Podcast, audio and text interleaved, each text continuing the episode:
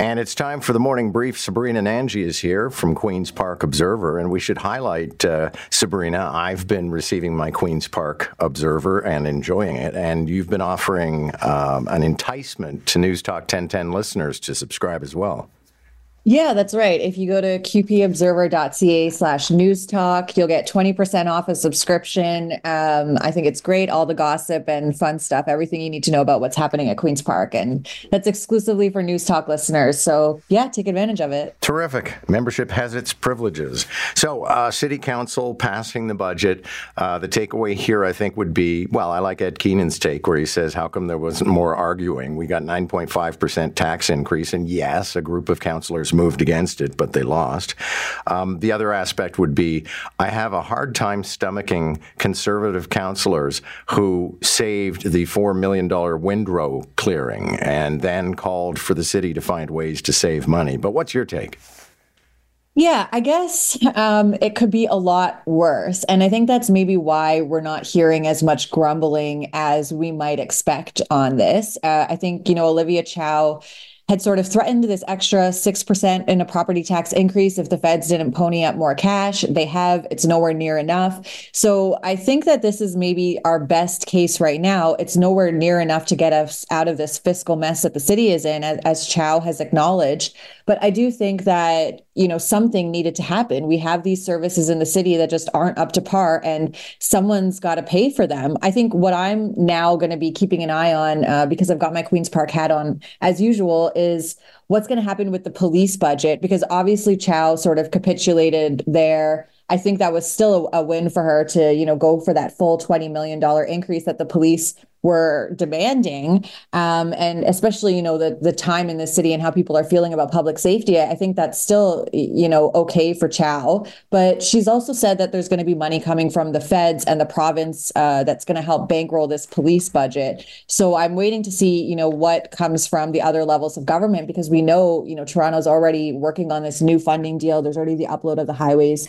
And so i think that you know the province in particular is going to have to do some heavy lifting so that the next budget we're you know not dealing with the same tax increases and and yeah. these hits. She's proven to be fairly deft at getting things through council and ultimately getting her way. And i'm not sure if it's her quiet demeanor or it's it's horse trading but she seems to get things done yeah, I think it's, you know, part of it's horse trading. Um, and, you know, Doug Ford said Olivia Chow would be an absolute disaster. And now they're patting each other on the back at every press conference. I think she's really done a good job at, um, you know compromising and and that's what it takes i know that you know her a lot of her supporters her strongest supporters were upset that she uh, essentially rolled over on the Ontario Place fight. And while the city only had so much leverage, I mean, I think a lot of people would say that was worth it because of the re uploading of the highways. I will note, though, that this honeymoon phase and this budget is not exactly a good news budget for Chow. Liaison Strategies uh, had a poll out that said her, her honeymoon is essentially over. She's consistently been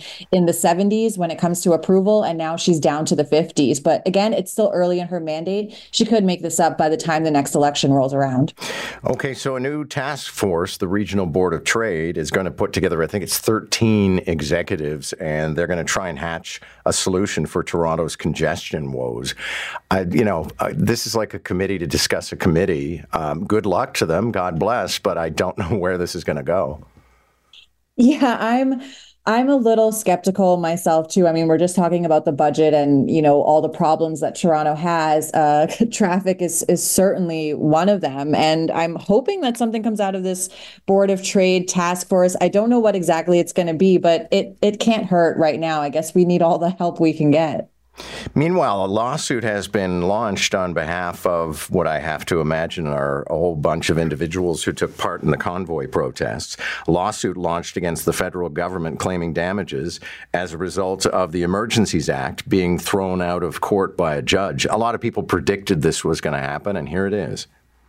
Yeah, I think this was inevitable uh, after that ruling that we had, you know, uh, uh, about it being unconstitutional and the use of the Emergencies Act. I mean, of course, uh, Prime Minister Justin Trudeau and the Liberals say they're going to appeal this decision. And now we've got another lawsuit. I think everyone kind of wants to move on from this weird freedom convoy period that we had. Uh, I'm frankly a little ticked off that this is still costing us more because now this is going to get wrapped up in the courts and uh, the bill for that obviously is going to come on to taxpayers. So i think this is just something that's going to get a lot messier and tangled before we get out of it. But in looking at the brief sabrina the one thing that stands out is they're focusing mostly on the freezing of financial accounts and stuff like that. And i think all of us knew when the emergencies act hit even if we said it was unnecessary in the first place, that its real point of vulnerability was freezing people's assets.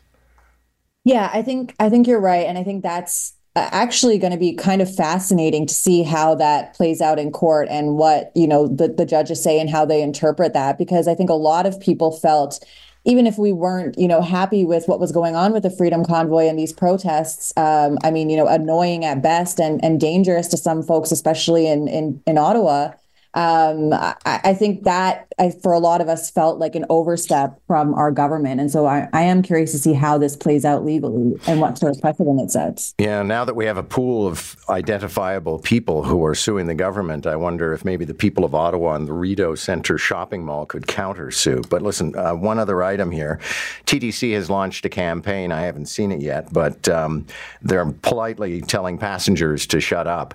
And I thought, okay, so what, like two months? Months ago you gave everybody internet on the subway and now you're complaining about it?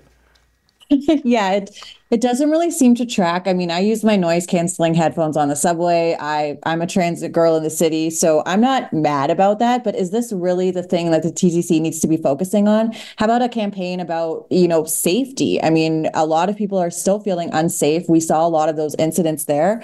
One thing I really think that Toronto should be bringing to transit is something that Chicago does, and that's banning eating and drinking on the subway trains. I mean, if you're just coming home from work, you're hungry, you're next to someone who's got like a really strong smelling snack or, or dinner or something, it's just the worst thing. I think the TTC could be focusing on other campaigns. Well, I also think what a joyless, drab experience it has to be to pop open a box of, um, you know, chicken and sit there on the subway and eat it unless you're sharing with the rest of us, just don't bring it.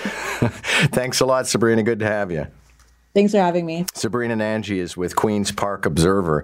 It's a newsletter that she prepares, and as she says, it covers the gamut of uh, comings and goings at Queen's Park. So you'll have a better understanding of the political aspects, of the legislative aspects, but also just what people are talking about in the corridors of Queen's Park. And maybe we'll talk about this later. I mean, it's certainly on the agenda, the business of uh, noisy people on the TTC. But I have to say, something that drives me crazy, even if you're on the sidewalk walking, can you use headsets when you're FaceTiming with somebody? I don't want to listen to that conversation.